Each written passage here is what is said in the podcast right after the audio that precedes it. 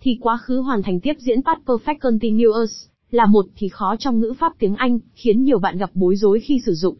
Vậy công thức quá khứ hoàn thành tiếp diễn thế nào? Cách dùng thì quá khứ hoàn thành tiếp diễn ra sao?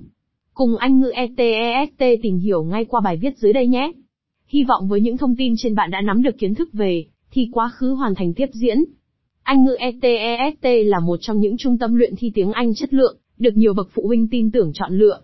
Hãy liên hệ ngay với chúng tôi qua https ETESTEDUVN trên liên hệ khi bạn đang có nhu cầu tìm kiếm một trung tâm tiếng Anh với đội ngũ nhân viên dày dặn kinh nghiệm cùng lộ trình học bài bản, giúp bạn tự tin chinh phục các kỳ thi tiếng Anh với điểm số cao.